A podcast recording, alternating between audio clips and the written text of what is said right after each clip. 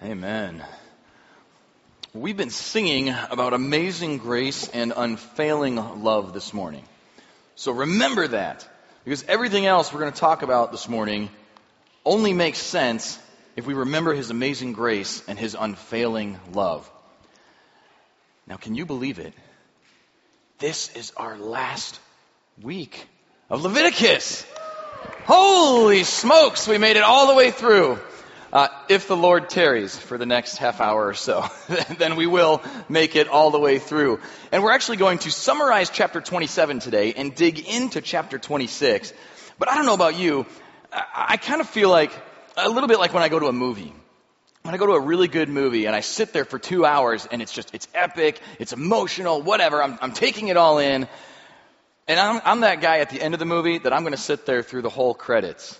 Partly because, like, I feel like I paid for this part too, so I should enjoy it. but but mostly because I just need a minute to like soak it in, to think about what I just saw, to think about how it affected me. Maybe it had a twist ending, what, you know, what I think just happened. And usually there's somebody with me who is like, can we go yet? hey, hey, what'd you think about the movie? What did I think? I'm not ready to answer that yet. I, just, just give me a minute. I, I need to absorb this. Well, maybe you're like me and you love to just sit and reflect and absorb that a little bit. Maybe you're the person with me who is like, what are we waiting for? The movie's over, let's leave. Whichever one, I want us to have a minute this morning as we come to the end of Leviticus to just absorb a little bit, to just reflect a little bit on the journey that we've been on through this book of the law. And you can think back about a lot of the things that we've studied.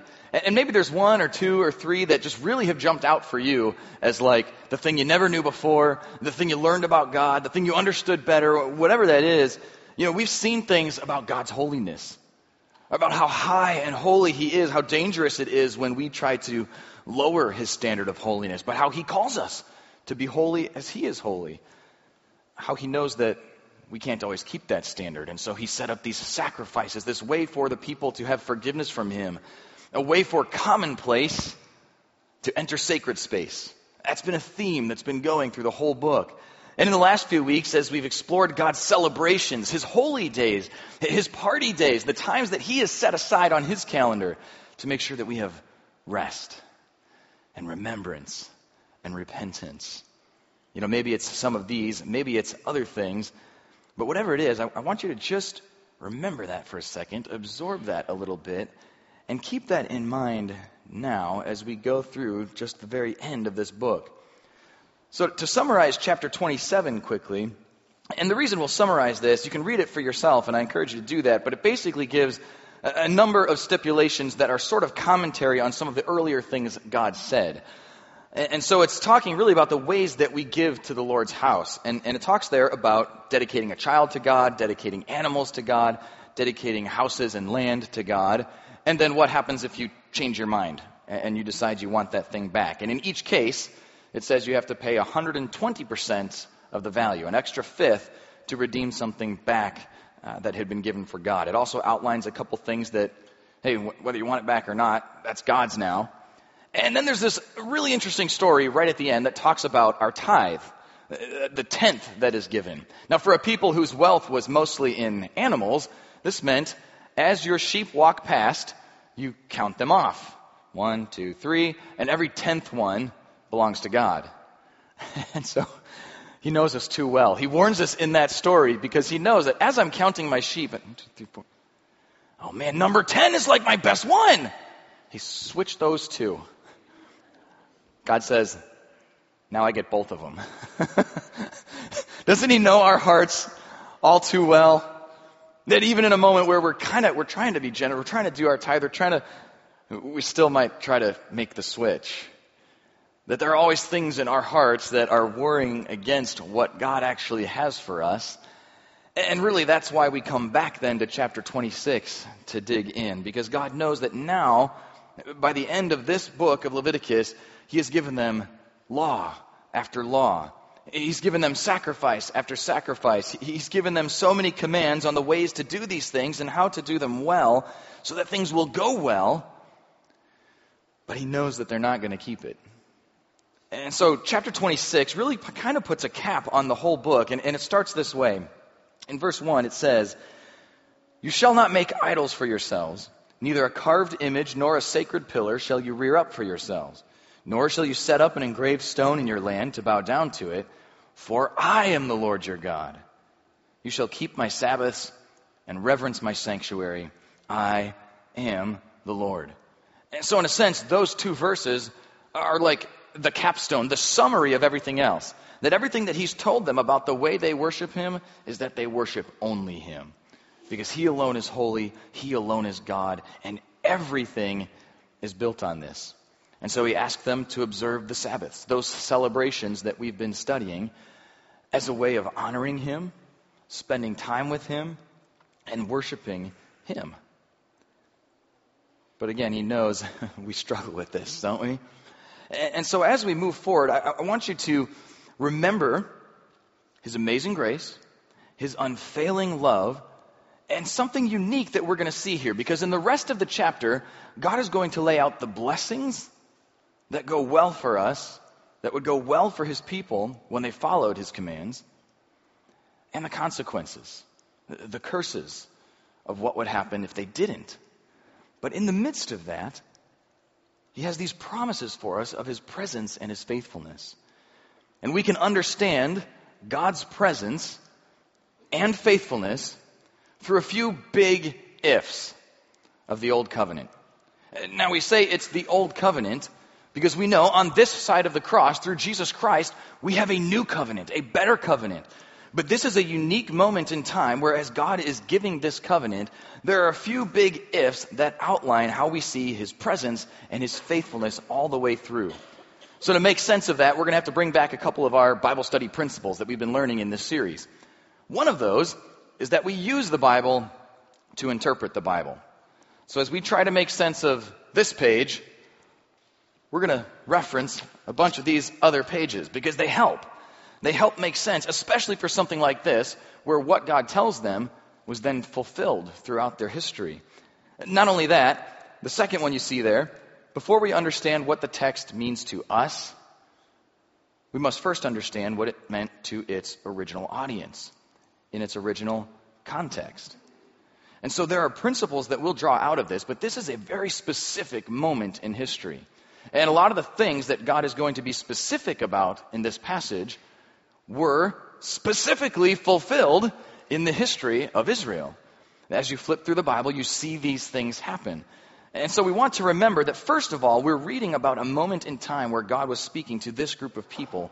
But as we do that, we begin to understand more of who God is. And we begin to understand the principles of how his presence and his faithfulness are weaved through everything that he does. And that's for us. That's for us, too. So let's jump right in because in verse 3 we get the first of the big ifs. It's essentially if you obey. Having all of these chapters in front of you if you do what I've commanded. So let's look at what he says. If you walk in my statutes and keep my commandments and perform them, then I will give you rain in its season. The land shall yield its produce, and the trees of the field shall yield their fruit. Your threshing shall last till the time of vintage and the vintage shall last till the time of sowing. You shall eat your bread to the full and dwell in your land safely. You see, the first round of promises that God gives are about the harvest. He says, I'll give you rain in its season. Not too much, not too little, just enough for your crops to grow. And not only that, but that round of crops will last until the vineyard's ready. And what you harvest from the vineyard, that'll last until the next season is ready, so that they always have provision. They never have frenzy. They never have panic. They never have want. They'll eat to the full.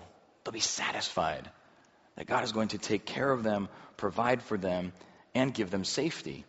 In fact, he continues to describe how that safety comes in verse 6. He says, I will give peace in the land and you shall lie down, and none will make you afraid. I will rid the land of evil beasts, and the sword will not go through your land. You will chase your enemies, and they shall fall by the sword before you. Five of you shall chase a hundred. That's pretty good odds. And a hundred of you shall put ten thousand to flight. Your enemies shall fall by the sword before you. You see, he's promising them not only provision, not only safety, but strength and peace. If you've ever spent time in Psalm 18, this sounds just like it, uh, where David says, With God's help, I can advance against a troop. Right? The idea here is that one person, just five people, just a few men and women who trust God, who are faithful to Him, one person with God on their side outnumbers an army without Him. That's the promise. That's the blessing that God is holding up before His people. This is His plan. This is His desire. Not only that, it continues in verse 9. He just keeps going. God says, For I will look on you favorably and make you fruitful, multiply you, and confirm my covenant with you. You see, there's the promise of his faithfulness. He says, I will confirm my covenant. The covenant is already a promise, and now he's saying, and I'll stick to it. You shall eat the old harvest and clear out the old because of the new. I will set my tabernacle among you, and my soul shall not abhor you. I will walk among you and be your God and you shall be my people. I am the Lord your God, who brought you out of the land of Egypt, that you should not be their slaves. I have broken the bands of your yoke and made you walk upright. And so we see there not only the promise of his faithfulness, but the promise of his presence. He says, I'll, I'll put my tabernacle among you. Now remember, at this specific moment in time, as we've studied through this book, that literally meant the tabernacle a, a big tent where they would offer their sacrifices, where they would worship God, where the priests would serve. But not only that, I love that in verse 12 how he says, I will walk among you.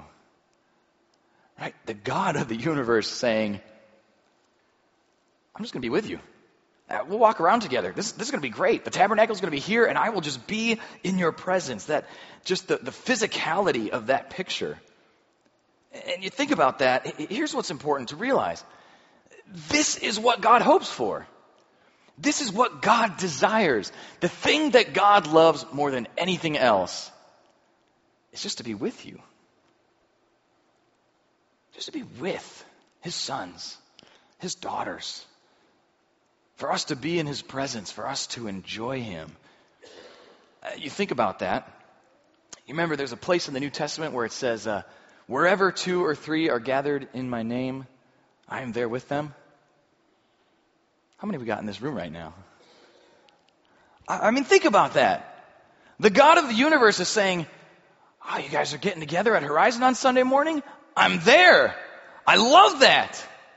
Uh, that's God with us. And every time that, that you get together with one other person, you say, hey, let's pray. You get together with a couple people, you grab lunch, and you say, What's God doing in your life? Every time that, that you meet together with your men's study or, or your women's group, and you open up His Word and you, and you seek God's will for your life, God says, I love this. I'm here for this. We're going to walk around together. We're going to spend time together. This is the best. You know, a lot of times when we sing in these services together, it does a good reset for my heart, but that's just not for my heart. Like God's heart delights in that. He delights in his people. Follower of Jesus sitting here this morning, he delights in you because he's your father. You know, I think a little bit about, you know, when I travel for work and then when I come home, it's like even if I'm gone for a day, you just feel like because you're far, you miss your kids so much more. And all the way home, all I can think is, man, when I get home, like me and Simeon are playing with the Batman action figure, and, and me and Obed, we are doing our Legos, and I'm going to have Axel read a book to me, and me and Belle are going to play soccer. This is just going to be awesome to be with them again. That's how God feels about us. In fact, when you look at these verses, 3 to 13, as he describes his blessing, really, this could be the end of the chapter. We could, we could close it and we could all go home. Practically speaking, this should be all we need. Practically speaking, this is all that God wants for us is just to live in obedience, to follow His will, and to enjoy His blessing. But practically speaking, none of us do that all the time. None of us have perfect obedience. None of us are always seeking His will. He knows that there are times where our will battles against His. And so we're actually about a third of the way through this chapter, and most of the last two thirds has a shift from the joy of the blessing to the pain of the consequences. That's the second big if. The first one was if we obey, he says his people would experience this blessing. The second is if not. This is what it says in verse 14. But if you do not obey me and do not observe all these commandments, and if you despise my statutes, or if your soul abhors my judgments, so that you do not perform all my commandments, but break my covenants, I also will do this to you. I will even appoint terror over you, wasting disease and fever, which shall consume the eyes and cause sorrow of the heart. And you shall sow your seed in vain, for your enemies shall eat it. I will set my face against you, and you shall be defeated by your enemies. Those who hate you shall reign over you, and you shall flee even when no one pursues you. That was that was a shift, huh? I mean, you hear hear what God is saying. If you do not obey and observe all these commandments, you see, He knows us too well.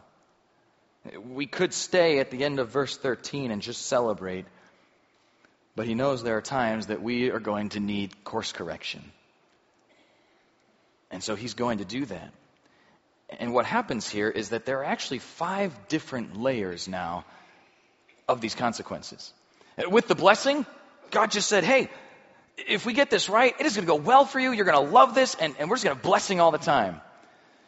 Now, on the flip side, there are five different layers, and I want you to watch for the patterns that come out of this. Because each of them is going to start with one of these if nots. And, and everything that follows here is not for just a single breach of the law. It's not, it's not one mistake. But it's this idea that his people would actually turn against him, that they would have contempt for the law, that they would rebel against him in breach of the covenant, not only as individuals, but as a nation. And so God begins to outline what's going to happen if they do. And, and some of this is just the natural consequences, right? Like, God has given them laws throughout Leviticus called the cleanliness laws uh, to make sure that they avoid disease. Well, if they turn their backs on those commandments, if they turn their backs on cleanliness, then disease comes in. And so in this first round, in this first round, when he says there will be disease, well, naturally you gave up on the cleanliness laws. And so sometimes it's just the natural consequences of it. Uh, look at round two in verse 18. After all this, Everything he described in the first one. After all this, if you do not obey me, then I will punish you seven times more for your sins. Keep that phrase in mind. I will break the pride of your power. I will make your heavens like iron and earth like bronze, and your strength shall be spent in vain, for your land shall not yield its produce, nor shall the trees of the land yield their fruit. You see, what's happening here is that as their attitude towards God gets progressively worse, the punishment gets progressively worse, progressively more painful. And at each moment, the consequence that God is describing, you notice this, it's in direct opposition to the blessing. Right? If the blessing was that they would sow and they would reap and they would have plenty, now he's saying there will be no rain. It will not yield. You will not have plenty. You know, one example of this is you remember in the book of Judges, there's a place where Gideon is threshing wheat in a wine press. Wheat does not belong in a wine press, but he's trying to hide it from the enemy who is going to come and eat it, just as God said in round one. And because the enemy keeps coming and eating it, then the people do not have enough, as he describes in round two. Watch what he says in the third layer. Verse 21 Then if you walk contrary to me and are not willing to obey me, I will bring on you seven times more plagues according to your sins. I will send the wild beasts among you, which shall rob you of your children. Right? So before he removed the wild beasts, now they come back in, rob you of your children, destroy your livestock, and make you few in number, and your highways shall be desolate. For a little perspective on this, God is essentially saying, when you, as a people, have turned your backs on me, then he says, I will break the pride of your nation. He's, he's got to break the pride of this nation that's so confident in its wealth, so confident in its strength, so confident in its production, that people begin to say, We haven't really done the commandments for a long time, and things seem fine. Maybe God didn't mean it. Maybe God wasn't serious. Maybe we don't need God. Now, now, that sounds incredibly prideful, but that's exactly what they were saying in the books of Jeremiah, in the books of Ezekiel. In fact, there are 22 phrases that show up only here in Leviticus and again in Ezekiel. Because Ezekiel knew he was living in the time when this was being fulfilled. When they had so turned their backs on God that these things were actually happening.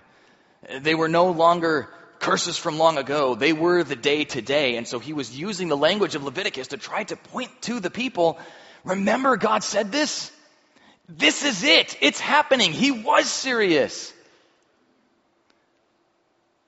Now look at round four. The fourth layer of consequence. Verse 23 says, And if by these things you are not reformed by me, but walk contrary to me, then I also will walk contrary to you, and I will punish you yet seven times for your sins. He goes on to describe how he will bring the sword against them, how they'll be delivered into the hand of the enemy, how they will eat and not be satisfied. Now, take a moment, look at the phrase in verse 23. This tells you everything about God's heart if by these things you are not reformed. You see, this is not just God flying off the handle. This is not just God saying, you know what, I give up on you. At each moment, we realize there's this pattern that, that if you do not obey, there's a little bit of consequence.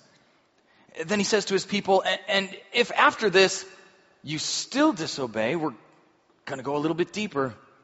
And if after this you still walk contrary to me, it's going to get a little bit harder.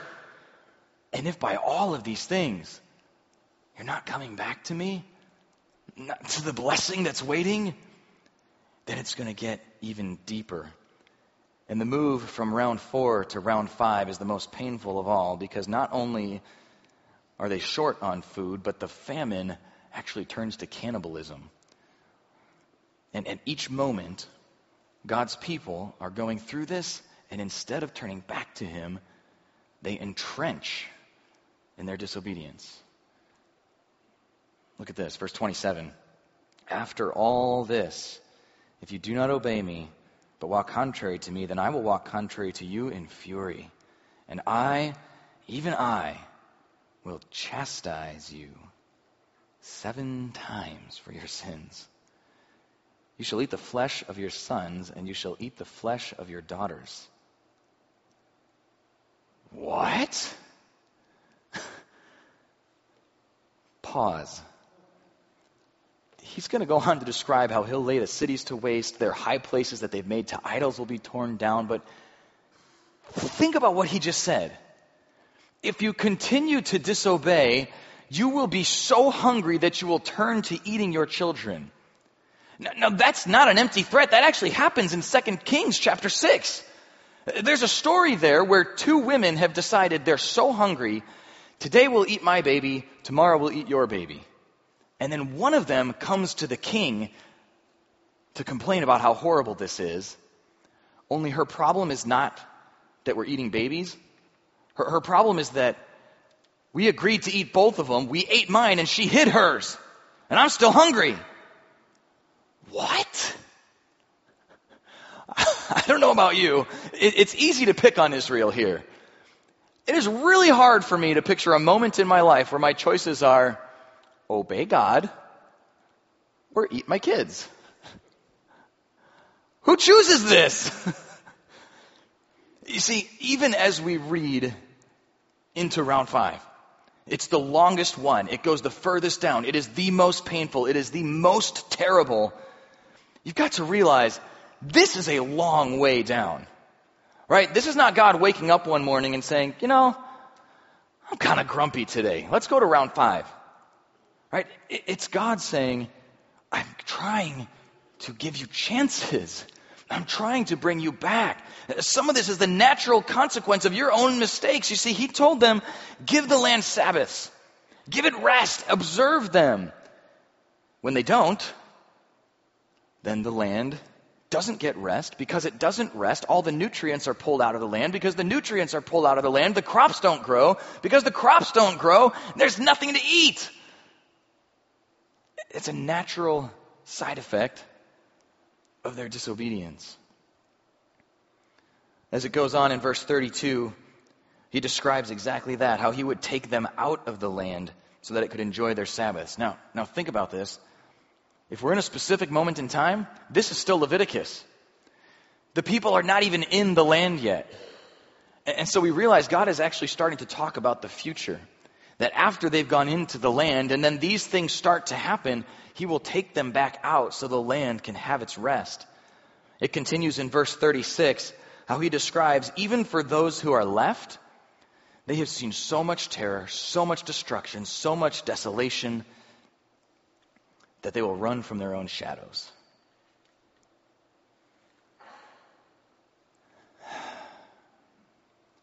Pause again.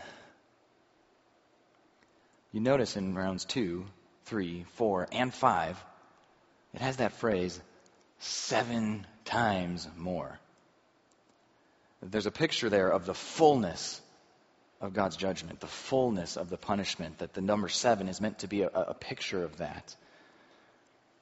But as I hear that, seven times more according to your sins, man, but like, what about Psalm 103? You know, Psalm 103, it says, He does not treat us as our sins deserve or punish us according to our iniquities.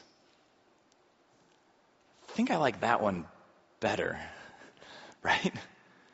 But, but what do we do with that? I mean, if God is love and if Jesus saves and if Psalm 103 is in the Bible, but Leviticus 26 is in the Bible, do we just, do we just throw this one away? What's the difference? Well, I'll tell you the difference, but let me tell you a story first. Because if you're a parent, you probably understand this. I know eight years ago when I first became a dad, I began to understand God as a father so much better than I ever did before. Because it goes something like this. Let's take uh, homeschool in our house, for example.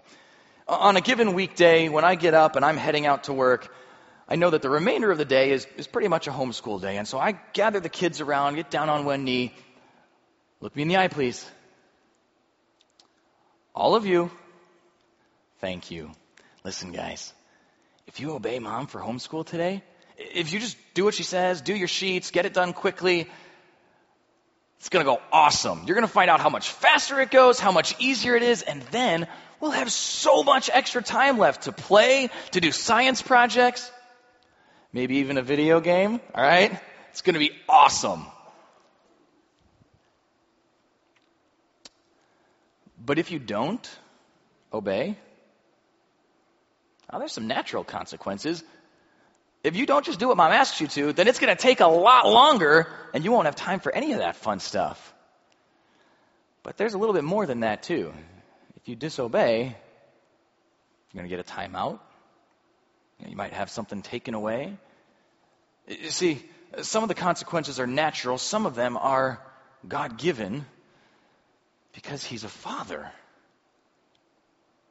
You know, some of you know that it's it's not as simple always as just trying to get through a homeschool day. Some of us know the pain of a rebellious child.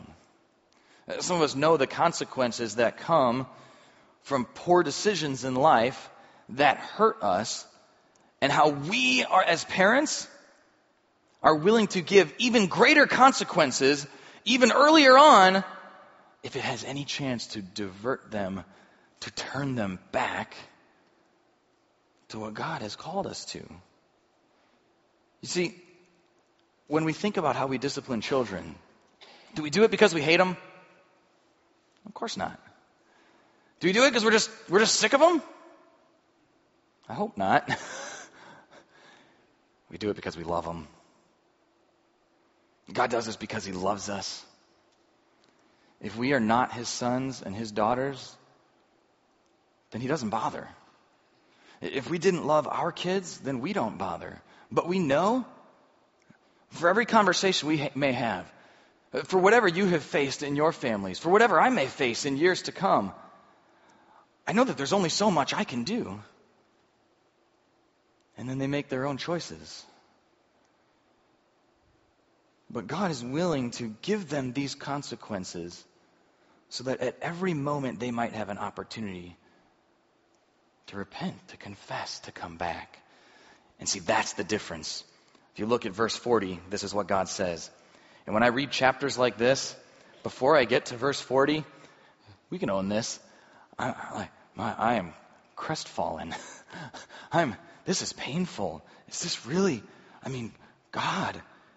And then you realize what he's trying to do. And then verse 40 is like a breath of fresh air, the final if.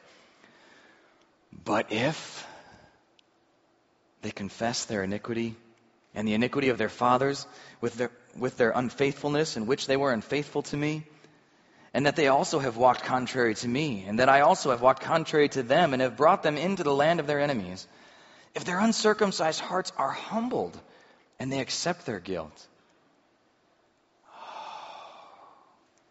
then I will remember my covenant. I will remember my covenant. God's faithfulness. Through everything else that has gone on, through every time they have turned their backs, through every time they have entrenched and they have gone deeper, God says, I am still faithful. And so he called his people to confess. Now, for all the specifics in this passage, this is a principle for us, too. That there are times in life where we go through hardships because the world is a hard place. There are times in life where it may be that we're experiencing the consequences of being out of line with God's will. And He allows that to draw us back. And so He says, confess. You know, that, that really just means to agree with God about what we've done wrong. In fact, it says here in verse 43 they will accept their guilt. This idea that they're no longer going to say, God, it's not fair. God, this is too much. God, this is too painful. God, why are you doing this to us? But that they'll say, you know what? You're right.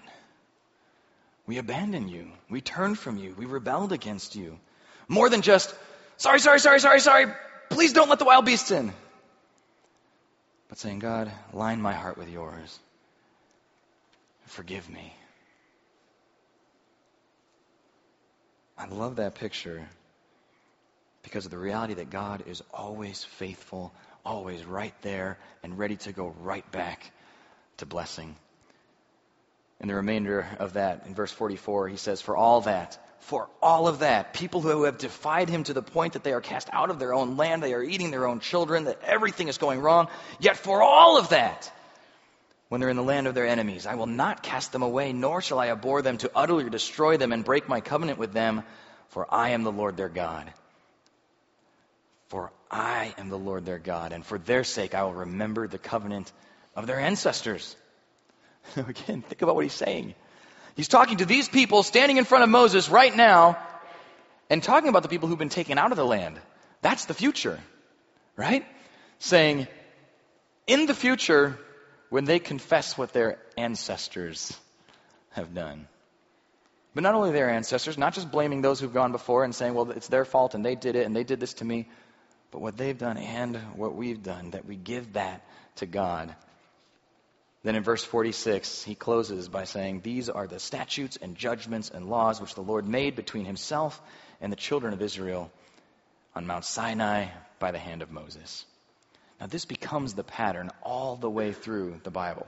Uh, you realize that this is not just one weird chapter that we try to get past and move on, but that this is what God is doing throughout all of Scripture, through all of the law and the prophets. Take Jeremiah 18, for example. God says that if the nation against whom I've spoken turns from its evil, I will relent of the disaster that I thought to bring on it. This is what drives Jonah crazy, right? He goes to Nineveh with a message of vengeance and judgment, they repent. They turn away from their evil, and God says, okay, and then I relent. And Jonah's like, what? How can you forgive them? Jonah, let us not forget that he forgave you. How often do we do this? We say, I want it, I need it, the forgiveness, but we don't want to forgive others. Right? God says He is willing to forgive, and we can forgive when that flows through us. Not only for a nation, but Isaiah 55 demonstrates this for an individual. Let the wicked forsake his way, the unrighteous man his thoughts. Let him return to the Lord, and He will have mercy on him, and to our God, for He will abundantly pardon. It happens in Micah, it happens in Ezekiel, it happens in the New Testament. You know, before we leave Leviticus, we got to do the Jesus principle one more time. We can't leave this without remembering that Jesus fulfills all of the law and the prophets. Everything that we've studied in this entire series points to Christ. Here's how. We're going to roll through this, so stay with me. John 1:14, Jesus is the promise of God's presence. Right? It says there, the word became flesh and dwelt among us. That word is the word tabernacled. No longer a tent somewhere, but God in the flesh. Remember this. Jesus is God. He is revealing God the Father, His heart to us, that He comes here and literally walks around with His people. How amazing is that? And that when He left, He gave us His Spirit to literally walk around with us as he promised in his blessing in Leviticus 26. God's presence. Not only that, Jesus is the promise of God's faithfulness. Isaiah 53, listen to this now. He was wounded for our transgressions, he was bruised for our iniquities. The chastisement for our peace was upon him, and by his stripes we are healed. Prophesied in Isaiah, quoted again by Peter. Listen to what that's saying. Jesus knows what is in Leviticus 26. When Jesus went to the cross, he was willing to take all of the wrath of Leviticus 26 for you. For you. And for me. All seven times. Peter knew about this. And Peter's thinking, if that's the fullness of judgment, what's the fullness of forgiveness? And he asked Jesus one day, How, sh- how often shall my brother sin against me and I forgive him? Jesus is going to love this the way I answer. Up to seven times, Jesus, because I'll do it. I love how Jesus answers him.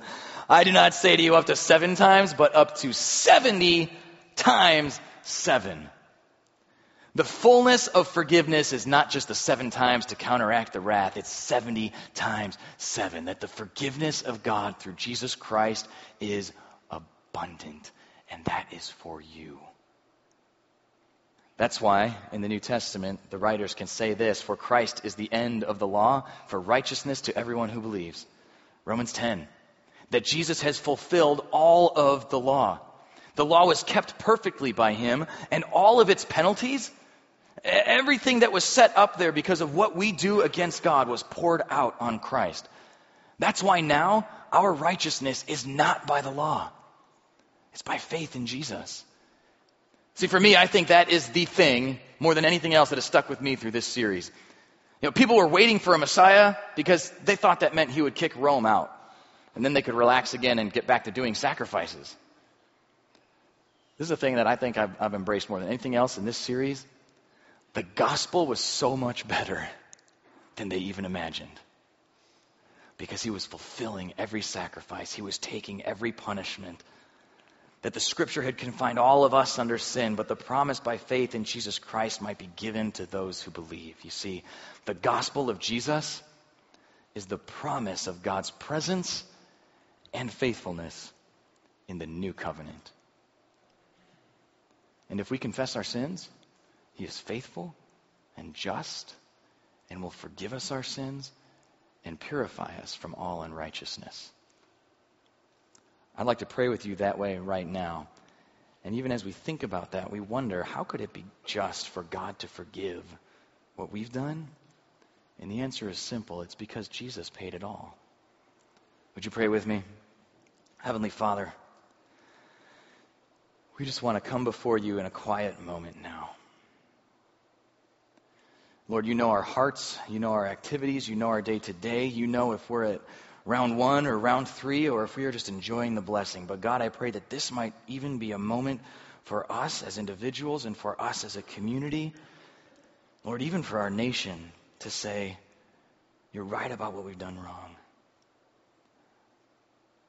God, I confess my sins before you.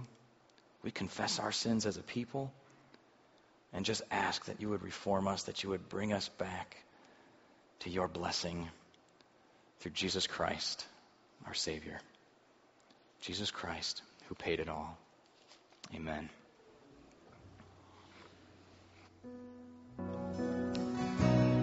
That is the good news. If you are a brother or a sister in Christ here this morning, would you just rejoice in that? And hear, He loves you, He forgives you. Would you tell somebody else about that this week too? Tell somebody you care about how good God is, and come back next week. Thank you for finishing Leviticus with us. Next week, we're starting another L book, not Lamentations. Relax. We're jumping into the Gospel of Luke to find out how this Dr. Luke goes digging for the facts about the Jesus who paid it all. Hope to see you next week. Thank you for coming.